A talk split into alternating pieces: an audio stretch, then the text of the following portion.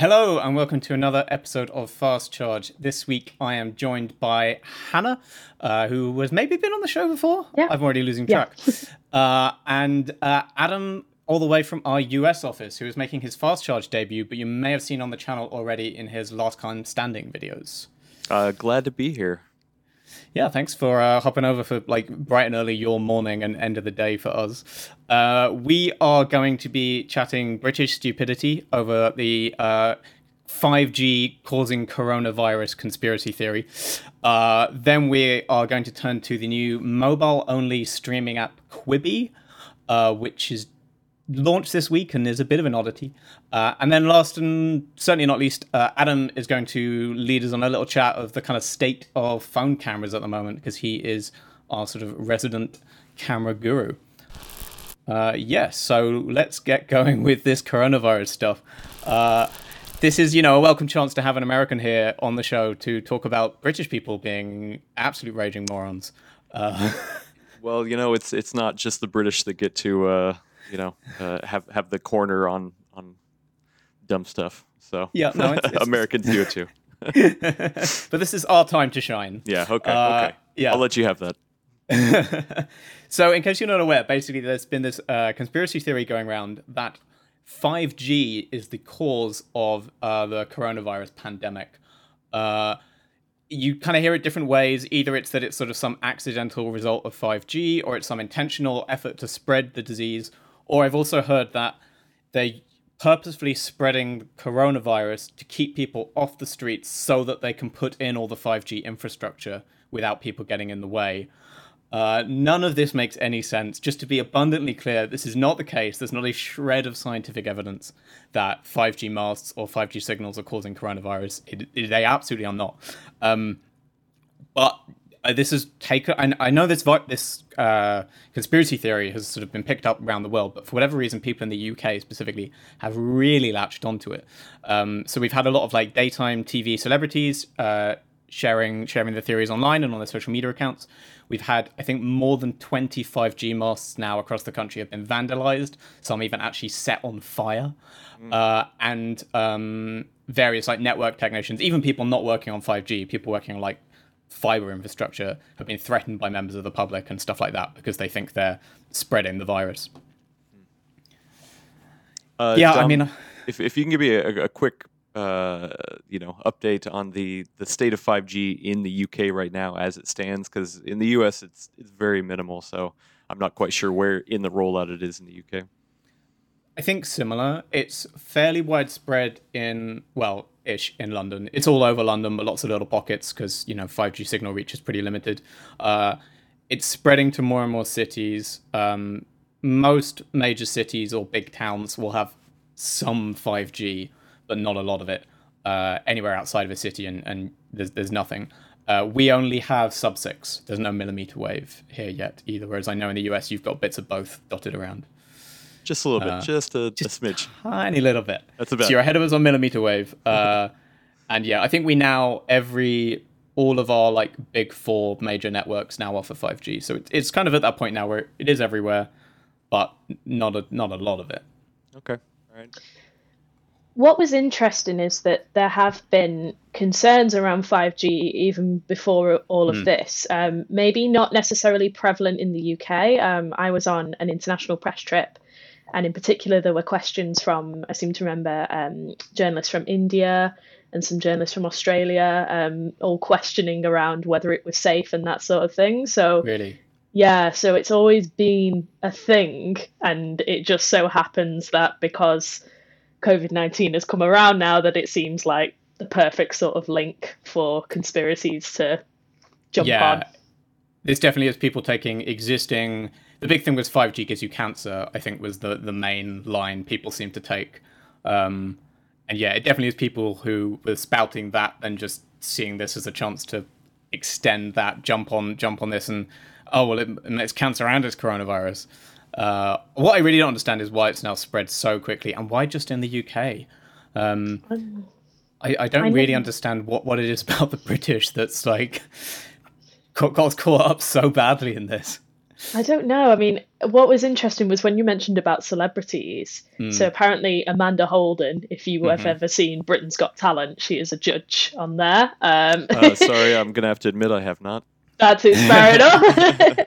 but she she tweeted a link to a petition, and then later on, her uh, PR representative said, "Oh yeah, it was an accidental uh, retweet, and it was like, yeah. there's no way she could have done that accidentally. Like when you looked at it, it was like, I don't know how she would have done that, but um, if she did, Oops. you know, classic, uh, classic, not good with technology. But if not, then um, it's it's dangerous though with you know people who yeah. have um, have platforms like that to be spreading information that they're not super sure about. Um, well, totally. I mean, it's obviously not helping anyone with the coronavirus pandemic.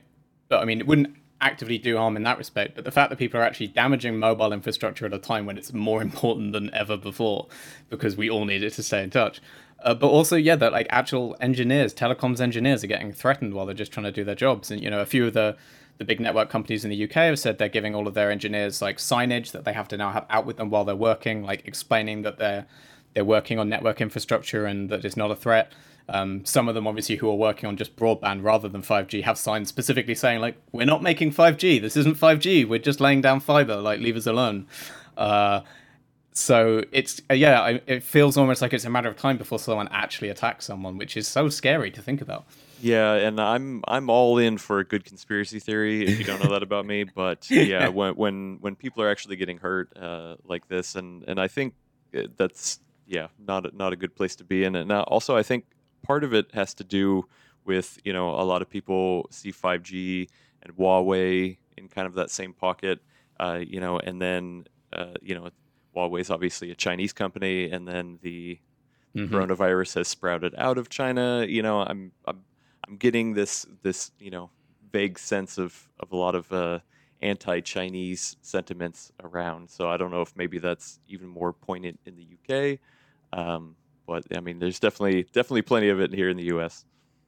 Well, there was recently the obviously Huawei um, debate that happened in Parliament, which was it wasn't that long before coronavirus, right? It was about maybe no, a, sort a of month? within the last yeah within the last yeah. couple of months, the the UK did have a make the official decision to keep Huawei network infrastructure for 5G, which was pretty controversial.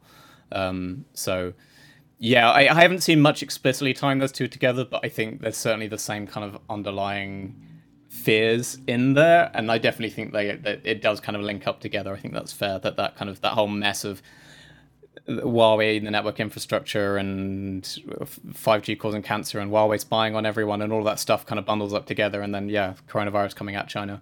Um, the one like little spotlight at the moment is that the tech companies are doing their best to sort of step up and deal with it slowly. Um, I think WhatsApp announced today they're going to be, I think not just because of this, but because of other coronavirus stuff, they're going to be cracking down on message forwarding in the app. Um, so setting some sort of restrictions on how many times messages can be forwarded around or something. I think, um, and YouTube has just come out and said that it will be taking down videos that promote the 5G coronavirus conspiracy uh, YouTube, we are not promoting it. Please do not take this video down. uh, I, you know, that does uh, bring a good point. I've I've had uh, some discussions with uh, some of my my U.S. Uh, counterparts. You know, talking about actually for us, you know, freedom of speech speech is obviously a huge thing. So mm. when, when you're talking about an online forum like YouTube taking stuff down, and who's the one who decides, hey, that we're going to promote this stuff and take it down? you sure. know, I, I, I think, I mean, I'm not for, you know, this conspiracy. Yep. I'm not about getting it spread out there, but also I, you start to push back against, you know, limiting people's freedom of speech. So, you know, it's, it's a double-edged sword. It is. And, and they have said that they're not going to take down other 5G conspiracies because uh, there are lots of, as we've already said, other conspiracies around 5G and its health associations or other things and its links to Huawei, whatever they're not taking down videos on that. It's specifically the coronavirus stuff right now they're going to be removing.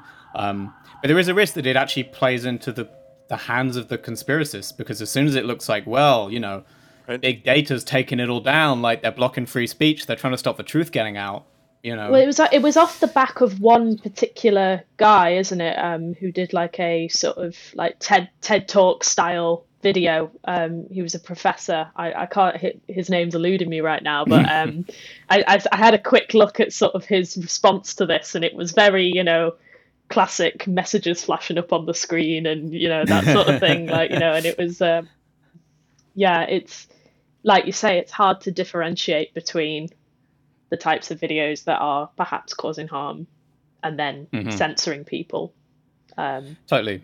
And I wouldn't want to see all conspiracy theories taken down because I love a good conspiracy theory. like Adam, like you know, if all the like great stuff about the moon landing got taken off YouTube, that would be a tragedy. um, but yeah, I mean, as long as there's, uh, you know, I think if it hadn't escalated to the point of like engineers getting threatened, this probably wouldn't be getting the kind of treatment it is right now. But as soon as there is that sense of like people trying to do their jobs are just, you know, now doing it worried someone's going to attack them over some nonsense. Um, you know, and it is. I think there was a stat off some survey that somewhere north of hundred thousand people in the UK believe this. So, and that that's potentially only going to grow from here. Wow. So, Well, hopefully, hopefully they should, uh, you know, stay at home, yes. spew all the stuff you want online. Exactly, yeah. Not hurt anybody. Believe whatever you want inside your house. Just do Yeah. it, you know, res- while responsibly socially distancing from network engineers. exactly. So next up, I want to talk about Quibi. I think that's how you say it. I think it's Quibi. I my instinct is Quibi, um, but I've been. I had a listen Quibi. to uh, the Um, founders interview and they said Quibi, so I'll go with that. Okay. So that it stands for quick bite. So the the queer makes sense because it's queer from quick. B from bite beats doesn't quite work. It should probably be quibeye, like ribeye. Quibeye. But, uh, Quibeye. yeah. It sounds Uh, like an yeah. Quibi. Yeah, right. so uh, this is a new streaming service, a kind of you know, in new Netflixy, Amazon Prime, Disney Plus type thing. Um, but the fun gimmick is that it's just for phones. So they're literally, I don't even think there is a web version. I don't think there are TV apps or anything like that. I think you can only get it on Android or iOS or iPadOS. Um, and to pair in with that, it's all short form content. So every episode is somewhere below 10 minutes long, um, which is an interesting idea. Um, Adam, you were saying, I, I've going to play around with it today. I watched a couple of things. Adam, you were saying you have as well? Uh, I did, yeah. Yesterday, I signed up for the the free trial, uh, Mm-hmm. and I, I didn't extensively go through the the catalog, but I, I, I watched some stuff. I, I have some I have some thoughts for sure. Uh, What did you watch? uh, well, I mean, there there was a a nice ASMR video uh, that was kind of Nice. interesting. Uh-huh. Uh, They were there were had new episodes of Punked. Uh, the, I the watched. old I watched MTV the first classic. Punked. Yeah, Yeah, uh, they had a with couple Chance the Rapper hosting. Yeah, I, Yeah. I d- I do not remember the, the name of the, the drama, uh, but I think it's the big one that they're pushing. So, uh, yeah, I mean, the thing that I find interesting, um, I mean, even apart from is this a good time to launch it? You know, why limit it to just phones? I know there's a lot of discussion around that stuff, but from from my end, I- I'm a video producer. Uh, I was actually noticing. Depending on the orientation of your phone that actually changed the content in the scene. So like f- for for me you know they're they're having to to shoot everything center balanced. Uh, they they actually had overlays uh, that would change depend on the the orientation which means that Mhm. that's not baked into the video. They're having to serve that as a separate layer uh, and then you know understand which orientation you're in and, and deliver that layer. Uh, so I mean, for me, the production challenges are just through the roof because not only Yep. are you having to break with Hollywood convention and say, hey, you know, we're gonna we're gonna do huge blockbuster, you know, style video content, uh, but we're only going to do it under ten minutes. I mean, that's that changes everything about the way TV is shot already. But then if Mhm. you're also going to say, okay, well, now we need to to shoot it in a way that's safe for vertical orientation, uh, and then we have to be able to put in overlays separately. You have to have the app understand when, you know, what orientation it is, and it, it even fed me different video. Like one of the ones I saw, like it started off with like a lady in a dream, uh, Mhm. and like the dream sequence was really cool. At first, I watched it in in landscape, um, and uh, like when she wakes up from the dream, there's this two shot of of her sitting up, and then a uh, somebody in another bed uh, off to the side. But then when I went and watched that scene again, uh, when she sh- sits up, it just cuts to a, a, a close up of, of, her face. So uh-huh. like they're actually delivering extra yep. pieces of video content. It's just the challenges are, are immense. You know, from my end, I'm just like I I don't see how this could ever honestly take off in the form that they have it in right now. it does the, seem almost. Um, yeah, sorry, you go. I was going to say, well, the, I guess the aspect ratio thing is something they're really trying to sell themselves on because it's not something that you know to watch Netflix mm. or anything else. You have to turn it into landscape, and besides, I think you know the the amount of people that watch Netflix on their phone um, is probably a lot lower than I would imagine. Like it's not mobile first; it's geared towards watching mm. on a bigger screen. Um, when you said to the point of um, is this the right time to launch though because it is interesting that they said you know it's for people who wanting short form content on the go and it's like well, no one's on the go are they like so obviously yeah i mean it, it's interesting and like the challenges they've put together are you know you wonder whether this will change the way that things are f- filmed in the future, but whether it's something that people are super interested in, mm. I don't know. I do wonder if they always intended to. So it has a 90 day free trial right now, so you get three months for free. Uh, you know, versus normally getting maybe a month or a week from some other platforms. I can't but wonder: was it always meant to be a 90 day free trial at launch, or was that kind of the current situation where they had to launch it, but they thought they maybe wanted to get it that get people into the habit of watching it so that and hoping that within three months people are on the go again and that's when they'll maybe actually then start using it in that way. Maybe. Uh, also it's interesting that they've um, launched so close to disney plus as well i find yes. that fascinating well f- for the uk to be fair for the us disney plus was what four months ago now That so, is true that is true um, whereas we've only had it for two weeks yeah, yeah. something like that. Also, uh, 90, 90 days is is just enough time for you to forget that you even signed up for it in the first place. Which yeah. you know, like those thirty day ones, I think there's plenty of people who have that you know mental fortitude to be like, okay, well, I signed up for it, but I. I I can cancel it because I'm not using it. But 90 days? Oh, whoa. Oh, I forgot yeah. I signed up for that. yeah, um, I'd be um, interested to see whether the 90 days is one of those uh, where you cancel it stops or whether you cancel and you get up to 90 days. So, hmm. it's also interesting pricing wise because in the US, you guys have a cheaper ad supported tier, which we don't get over here. So if if if you're in the US, it's either I think seven ninety nine for the sort of full thing, or five ninety nine. I want to say for an like ad supported version, kind of like what Hulu does. Um, but in the UK, we just have the seven ninety nine premium no ads experience. We don't get the choice of that cheaper ad model. So I don't know what the ad integration will be like. Oh, um, interesting. Um, yeah. I assume that's something that they're going to roll out more, and it's probably just building up the infrastructure of their advertising relationships or something. I don't know, but yeah, the UK just has that, and and eight pounds a month feels steep to me for something you're only going to watch on your phone. Um, I, I would have it would have made more sense to me as something that was like four pounds, four dollars a month, and it was kind of that sense that it's a little thing. You're just going to watch it when you're on your commute, so it's it's it's not like Netflix where you're going to sit down and watch binge a whole TV show all night or something. Yeah, and eight pounds is actually more expensive than like a lot of the major like mm. rivals, like basic platforms or just their platforms in general. Yeah. It's for so, the UK. That's more than Netflix. That's more than Disney Plus. I think that's more than Amazon. Yeah, more than like, Apple. It actually, yeah, for the UK, it's really expensive for what it is, and you kind of look and think, hmm, would I pay more than Disney Plus prices for something that just gives me like eight minute episodes that I can watch on my phone and nowhere else? Um, but you know, a lot of people do watch stuff on the phone. I never do because I'm a I'm a like film and TV purist, and I'm obsessive about aspect ratios and like screen size. So the idea of actually watching something on my phone upsets me a bit. Um, well, the... I did I did like the aspect ratio thing and, and, the shifting to portrait work because, like I said, I think probably the same as Adam. I was just watching and I just kept switching my phone round to try and figure out what it was doing and how it worked. And yeah, the fact that it isn't just cropping to the middle of the frame, it is they are going through and editing and picking for every shot what the appropriate thing to show in the portrait mode is. So like, I watched a whole eight minute episode of Dangerous Game, which is the Christoph Waltz, uh, Liam Hemsworth thing. Um, and I made myself watch an episode in portrait, and I was like, you know, it's fine, it works. Like, it obviously feels a bit odd watching something in portrait, but I never felt like I was missing stuff. Like there must have been like you know things off screen I wasn't seeing, and they're thinking about that as much as they can.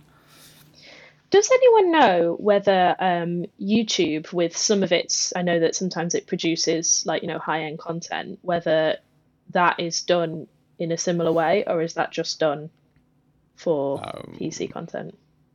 I've never actually watched any YouTube Premium content, so I I've don't watched... know. I think it's all just landscape. I, as far as yeah, all the YouTube original stuff I've seen has has been traditional. Landscape. Yeah, yeah, because that's that's that's interesting because you must think that YouTube's audience must be like quite mobile heavy now, mm. um, and it's a wonder that they've not jumped on this because they're probably the closest rival in terms of like the short form content aspect, even though it's all user generated and it's quite different, but Mm. Yeah, I mean. Well, and I mean, at, at least their player, if you are in a vertical orientation, their player is still, you know, viewable at the top of the screen. Where Netflix, like, you literally have to, like, there's no, yeah, there's no way to watch it unless turning your phone. So YouTube, yeah. you know, tries to straddle that line. Yeah, it's it's a funny one. I'm I'm a Quibi Quibi skeptic, um, especially that price point, but I think as with all this stuff, it's going to depend a lot on content, right? It's it, it, I don't think any of the launch shows are going to be such like must sees that they're going to win anyone over. Um, I'm excited for the Sam Raimi horror series that starts next week, which is called like Fifty States of Fear or something like that, because I'm a sucker for Sam Raimi stuff. Um, but they they need to have their Stranger Things or their Tiger King or whatever it is, so that everyone goes, "Oh, you've got to get Quibi because you've got to watch this crazy show." And from the bits I've seen at launch, there's nothing that's going to do that. Um, but we'll see yeah. if they can pull that off. Content's like, king, you know. but I mean, the, the, you know, it's it's it's one thing to be able to have a Netflix that you know, like Netflix when they produce their own shows, they do have the option of putting it in the theaters. They do have the option mm. of releasing, you know, Blu-ray box sets, you know, all that kind of stuff. This Quibi stuff would not translate to any of that. It's literally stuck on their platform, so they totally. don't have a, any other way to kind of monetize on that. I I mean, just thinking about all the production stuff, and, and I mean, not even taking into account the, the, the, coronavirus stuff because, you know, everything's getting delayed. I'm sure they have plenty mm-hmm. in the mm-hmm. pipeline for a little bit, but when we start hitting stuff that was supposed to be produced right now, exactly, you know, it's where are they out. So I, I don't know where that where that point is, but yeah, I and I wonder want, whether. Oh, I was going to say uh, syndicated content, whether that's something they're looking Ooh. into, because obviously, like that that was one of our big criticisms of like Apple TV Plus was that you know they were sticking hard with their originals and All things originals. like that. So um, I wonder whether you know because a lot of the like if you look at Netflix, still the biggest TV show is like Friends and stuff like that. So it's like you know, will they? Again, they're that? limited there. You know, if we think about all the, the complaints people had about The Simpsons on Disney Plus being in uh, 16 by 9 rather than 4 by 3, uh, and that cropping off jokes, like what syndicated like what, how can you put friends on there and only show like one strip of the frame at any given time? You'd only see one friend at once uh, it would, um, well, they, would have to edit work. off the s you know yeah. It's just ross for the whole episode. Yeah. And then my other worry is is is well or curiosity i guess is how they're going to attract what kind of filmmaking talent they might attract because obviously one of the strategies that people like Netflix and Disney Plus have had is to try and get big Hollywood directors and people like that to make content for TV. And it's, you know, getting someone, you know, big names to make their first TV show and stuff like that by giving them, you know, huge piles of money and getting Netflix obviously lots of original movies and stuff like that. I'm curious to see which, if any, big name writers and directors like the format and are willing to embrace it uh, you know, I can't imagine a Quentin Tarantino turning up and saying, "Yeah, I'll, I'll, make a I'll make a TV show that's in portrait half the time." Uh, I think there's enough Hollywood types that would just look at it and go, "Hell no." so yeah, the first big name to s- sign up for it, I'll be very curious to see. Um, cool. Okay, uh, Quibi Quibi done and dusted. Um, I, I'm going to enjoy my 90 day free trial. I will be surprised if I keep playing when I'm done. Um, Adam, if you remember, if I remember to, ca- I've already set a reminder on my to-do list. I've got a to-do list app, and I've already went in like for beginning of July. Cancel, cancel Quibi. Yeah, Adam, phone cameras, stuff like that. You uh, you obviously do your regular Last Cam Standing series for us. We've had a couple episodes on Tech Advisor. You used to do it for the PC World channel, which is where you spend most of your time. Uh, what what what? I know you're working on one for us at the moment. Actually, there's a there's a last cam standing in the pipeline at some point, right? There is, and I, I, want to apologize. It is obviously not out yet. Uh, you know, everything kind of got sprung on us, and, and it's kind of been pushed on the back burner. I, I make slow progress every day on it, though. I, I promise. uh, and just as a tease, it's uh, it's the uh, Samsung Galaxy S20 Plus, the S20 Ultra, uh, mm-hmm. the iPhone uh, 11 Pro, and the Pixel 4 XL. So I've got you know kind of the the major phones, and we we, we hired another amazing model for us, and uh, it's it's a good shootout. Though I'll say, you know, and this this kind of leads me into uh, a question I have for for all of you. I it's it's getting to the point where these flagship phones, I'm I'm really splitting hairs. You know, it, it really comes down to you know maybe maybe the off chance that that it missed uh, you know a capture here or, mm. or uh, incorrect exposure there. Uh, but a lot of it does still boil down to personal preference. Uh, and you know, I, have never really asked both of you what what are your personal preferences when when it comes to camera. I mean, what what are you looking for? Are you like, hey, you know, I just want the main shooter to be, you know, real punchy, or hey, I, I need to have a wide angle lens and a, a hundred times space zoom uh, to play around with. You know, what what do you personally look for? Um, I mean, I'm very, I'm, I'm a very simple creature when it comes to phone cameras in terms of what I actually use day to day versus when I'm testing for a review, which is 95% plus of the photos I take are just going to be the main camera. Um, not really worrying too much about the telephoto or the wide. Uh, I also n- almost never take selfies, so front facing cameras do not matter to me in the slightest. Um, yeah, so my main thing is just that that main camera delivers as well as it can. I've always said part of the reason I love the Pixel line, um, and part of the reason the Pixel 4 didn't you know, I, I didn't love as much. But I love the fact that they just kind of took this approach of they were the best point and shoot phone camera. You didn't need to know which lens to use at the right time. You didn't need to dig around in settings. If you just wanted to get your phone out your pocket, point it forward, and hit the shutter button, like the Pixel 3 would do that, and at the time did probably the best job of doing that of any camera out there. Um, you obviously lose the versatility, but for me that's worth it because it's better to for like those 95% of photos to come out really well than for those like rare rare moments where I find myself thinking, oh, I really want the wide angle or the zoom. Um, when I do, wide angle trump zoom every time. I will use the wide angle for landscape stuff like that. You know, especially if I'm on a holiday, there's always going to be some wide angle shots. Zoom shots are, I, I take them for reviews, but I I can't remember the last time I used a telephoto camera uh, on purpose for a photo I actually wanted, and certainly not any of the like 10 times, 20 times, 100 times stuff. Like, it's a great technical gimmick, but you, you never need those photos. Wait, hold on. Yeah. You're not taking photos of the moon? Actually, to be fair, the moon stuff that the Huawei's do is cool. Uh, I never, I never reviewed any of the ones when it's not faking it. When it's not yeah. faking it. How about um, you, Hannah? Yeah, I mean, yeah, I, I'm quite similar to Dom in that. Yeah, I actually, so I've still got a Pixel Three, um, and um, I still find it to be great, even this far on. Like, you know, I, again, it's like it's pretty easy to use. Um, I do use the portrait mode a lot more um, than probably you, Dom, and I again, I, I think that's a really good feature to have. And although I have used portrait mode on more budget phones, and sometimes they've still managed to do that reasonably well, even though they're not the best one out there. Um, I find that people who overwhelm their camera setup with all these different gimmicky features.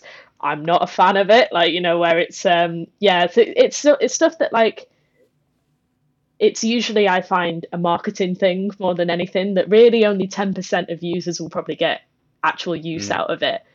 Um, so you know yeah just like really odd pre-made filters. Like there was one that was like it used a similar one to snapchat you know where you can like thin your face and stuff like that which i'm just like you know nah not all about that. Oh yeah. All all the beauty mode stuff weirds me yeah out. no. Um oh not good. Um, i will say um, the, but yeah wide angle mm. shots. I was going to say wide angle shots i i got real use out of a few years ago on like travel and things like that when you are trying to when you've got something, you know, like I don't know, like the Grand Canyon, for example, yeah. like it's very, very hard to do a good shot just in the normal main camera. Yeah. Um, yeah, so yeah, I, I prefer, you know, keeping everything clean and simple, producing a good image with sharp pictures, and also night mode as well. I've become, I found that now to go back to a, a phone that doesn't have a good night mode, I'm suddenly like, oh, you know, it's just, uh, yeah. it really limits what you can do. Um, yeah, I was going to uh, say night mode is something I use a lot. Actually, that's the sort of the other mode I would worry about. And I definitely think in the flagship space, we're getting to the point where they're all almost as good as each other. There's definitely still enough differences to pull things apart there, but they are slowly getting closer. But that definitely is a space where like budget phones are nowhere near. Whereas portrait mode, like you said, actually has trickled down to be pretty good on most devices now. Um, but night mode on a on a cheap phone is always just worthless, absolutely worthless. Yeah, it's terrible. I mean, the the only thing as well that I'm finding on flagships now is that exterior camera designs. It seems to be like look how many lenses and cameras we've got. like I just I just don't like it. Like personally, I'd rather like you know keep it keep it simple, keep it clean. Like, but it seems to be that every new phone that's coming out now, it's going to be at the rate where it's just going to be a bunch of cameras on the back, and it's like well. Yeah. When when they're all just big black rectangles, you, you have to distinguish yep. yourself somehow. I mean, um, at least no one copied the Nokia 9 PureView's horrible oh, like star spider eyes set of uh, five lenses. I'm glad that was not a trend that caught on. Trigger triggered everyone's agoraphobia, I think. Yeah. Fear of holes. Uh, but yeah, you know, and and that's one of the things that you know I think I try to stress in my last cam standing series uh, is that you know what I'm really trying to do in there because uh, I, I, don't look at all the different lenses. I don't look at all, all the mm-hmm. different modes. I, am really just looking, you know, at a specific set of examples and and trying to figure out, okay, which what is the company really prioritizing here? You know, and mm-hmm. you start to see those patterns where, uh, you know, the Google Google has always been about protecting highlights. Like they'll they'll tend to underexpose most of their images to really protect those highlights. That's just somewhere in their playbook that's that's their ethos that's how they like to uh, how how they like to you know develop their software and their hardware uh, in tandem so as long as people know that going in uh, you know I'm, I'm I feel like I'm trying to educate people to understand like okay well you know this is this is what Google thinks a camera should be doing so just yeah. know that going in or you know uh, you know iphone has really has always tended to be one of the softer images to say hey in in my mind, I'm thinking that they're realizing most people are going to sharpen in post anyway. So you know they're they're going to, uh, and by post I mean you know on, on Instagram they're probably just going to jam on a, a, sharpening slider so they don't yep. they don't over sharpen the image too much just yep. as a straight capture. Where on the other hand, Samsung has pretty much always tended to really over sharpen their images. You know to have something just right out of the camera, just as punchy as they can be. Uh, they used to be really uh, into high contrast uh, uh, situations too. But they, they've they've backed. Luckily, over the years, they've really backed down on that. And you'll see actually in this in this newest episode of Last Cam Standing that I was surprised by the the um, the the amount of highlight and shadow detail that, that the, the Samsung phones have have like kind of walked back and said, "Hey, you know what? We're we're, we're not going to make it as, as super contrast as as we usually do." Uh, it's it's kind of interesting, but then it's yep. also interesting to see the differences between the S20 Plus and the S20 Ultra. You know, because I, I've actually none of my. I mean, this is episode. Remember uh, off the top of my head right now. Maybe somewhere in the teens, uh, and the uh, I've, I've never had the ability to to take uh, a phone from a, another manu or from the same manufacturer or, or use two phones from the same manufacturer uh, because usually it's like oh they, they send us the highest end model and that that's what we get but in this case I did have the S20 Plus and the S20 Ultra to to uh, do side by side testing against and the camera modules are, are so different that mm. that I'm I'm actually able to see. Oh, okay, some of this isn't just baked into the software; it really has to do with the hardware, and and that's always hard to, you know, a yep. hard balance to to try to understand. So that's that's what I try to do. I, I really try to get in there. I'm not, you know, a lot of people, you know, message me and they're like, oh, hey, you know, thank you. You helped me, you know, figure out which camera I was going to buy, and and I, I, I, I really try to shy away from buying advice because I'm not looking at the whole package. I, I'm really just trying to dig deep and, and help people understand, you know, what, what they're looking for, and, and and to a certain degree, help hopefully help them understand just their own personal preferences. Because mm. you know, anytime somebody comments and there's like, "Hey, why did you like this? I liked this one." There's nothing wrong with that. There were plenty of people who loved that Nokia 9 PureView, and I was like, "Cool, that's I'm I'm down with that. There's there's nothing wrong. If you if you like it, then you know you like it. Go for it." so. Yep. Yeah. Totally. I mean, like you said, it's at a point where the differences between these things are so minute now, other than sort of whether it can how, how many how much zoom it can hit or something like that, clear cut things like that. So often people want the answer to be which is the better camera, like, and it's not always that simple. And it is often just kind of saying, well, look, here's a I took the same shot in the same place with two phones. Like, which do you prefer?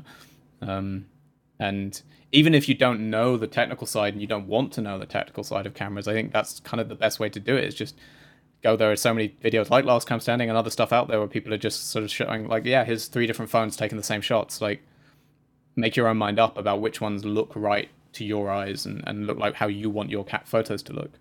Yeah, I, I, will say I, do have one little nitpick about uh, a lot of the other testing that I see out there. There, there's some really good testing, but I know a lot of people tend to uh, equate camera performance with video capture performance.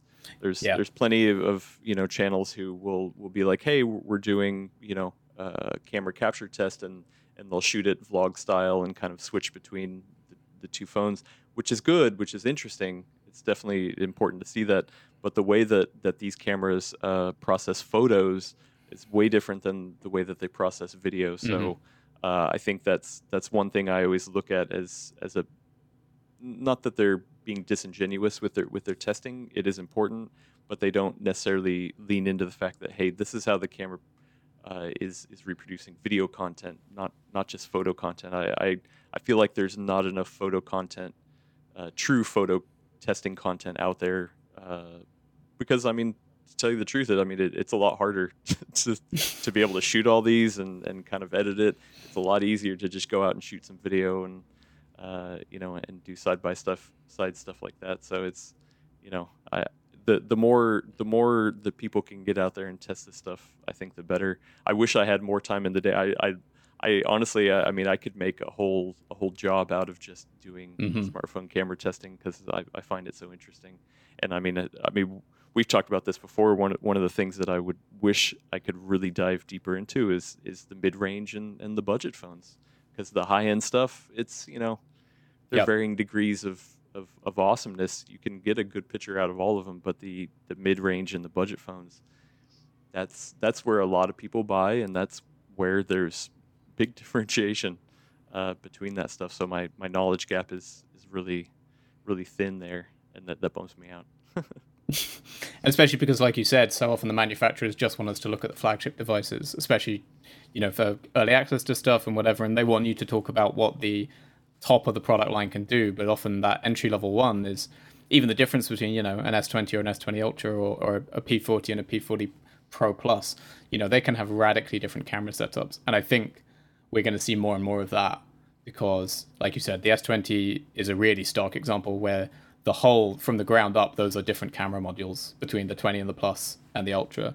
Um, and the P40 range, there's quite a lot of variation between them. And I think as we get these premium, premium phones, we're going to see that more. Where it's the camera where they find that space to, you know, bump the price up and fit more stuff in. So actually, we're going to see that that era where the Plus model or the Pro model had the same camera setup but a bigger screen is just gone. It's going to be always camera that's different, and uh, it's going to be really important to keep looking at what actually the entry level one does. Or you know, I mean, entry level for a flagship and S20 is still like 800 bucks or whatever. But uh, but what you were saying about packing those of features in, like, because the thing is, is like what consumers need to know is like what specifically do they want from that camera? Because it's like mm. if hmm. they're paying like you know hundreds and hundreds of pounds or dollars more for a, a phone, like yeah, it's it's knowing like okay, if you're wanting this specific, if you want a phone that can just do portrait really really well and stuff like that, it's being able to to know that, and yeah, it's it's hard to to distinguish that because sometimes you'll just hear it's got the best or you know the highest, and yep.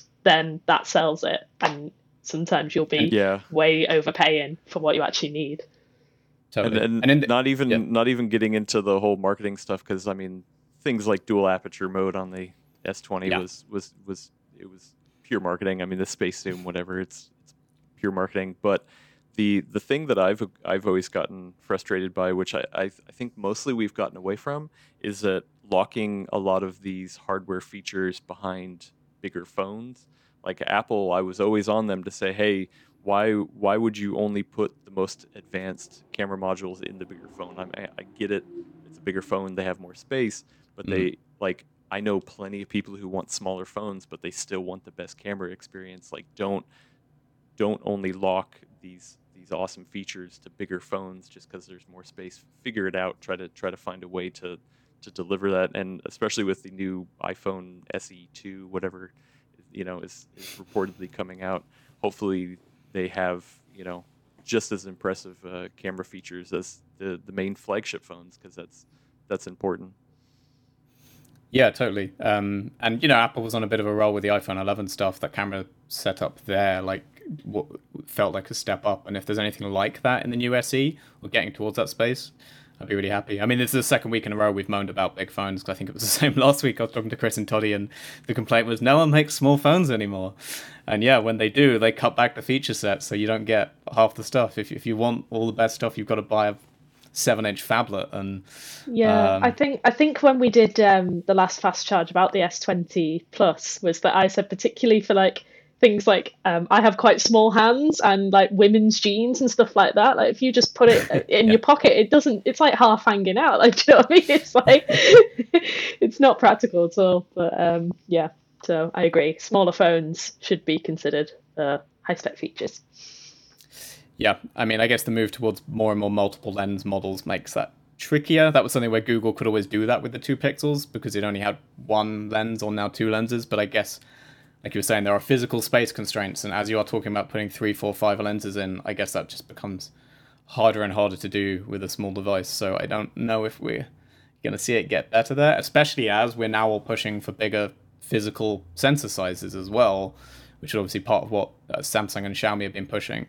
So that again is another reason it becomes harder to take that tech and squeeze it into a into a six inch screen device. But yeah, I mean, honestly, I, I never thought we would get to the to the point where we're almost have almost getting there. It's still some time, but uh, you know, a, a like a, a, full one inch sensor on a phone. Mm. Like the the new S20 uh, Ultra, I mean, it's it's close enough where I'm I'm actually getting true uh, bokeh, you know, off of yeah. off of some of these images, and yeah, I, you know that that excites me as a as a, a phone lover uh, and, a, and as a photography lover. So you know, mm. I mean, they they continue to innovate in that space, uh, which is is amazing, and and everybody's doing it differently, but still trying to you know totally. achieve the the same effect. So uh, I I really like that there's a lot of different options out there. Uh, I love the fact that people are, are able to you know take these awesome photos that that quite frankly you couldn't take 10 years ago. You had to have a DSLR or you know some sort of point and shoot setup. But it's like no you can get really good photos just by pulling a phone out of your pocket. And there is a part of the the photography magic that is lost in having a separate camera system mm-hmm. but that's never going to go away. Uh, there's still advantages to to bigger cameras but the fact that you have such good quality in your pocket just means more and more people get to enjoy photography as a whole. So I'm happy about it. Totally. Well, that sounds sounds like a nice optimistic note to end the show on. Much cheerier than we normally are. Uh, that's what you get for having Adam here. Uh, yeah. So thank you both for joining me, and thank you, Adam, in particular, uh, for battling eight-hour time differences to to make it on. Uh, yeah. So um, that that was it. Thanks both. Everyone, like and subscribe. Jump in the comments. You know all of that, and uh, hopefully we'll get Adam back some other time. I, right. I would love to be on. It, it was a it was an honor to be on my first episode of Fast Charge. But hurry up with Last Cam Standing. I want it soon. I know. I know. Sorry. All right. Cheers. Bye.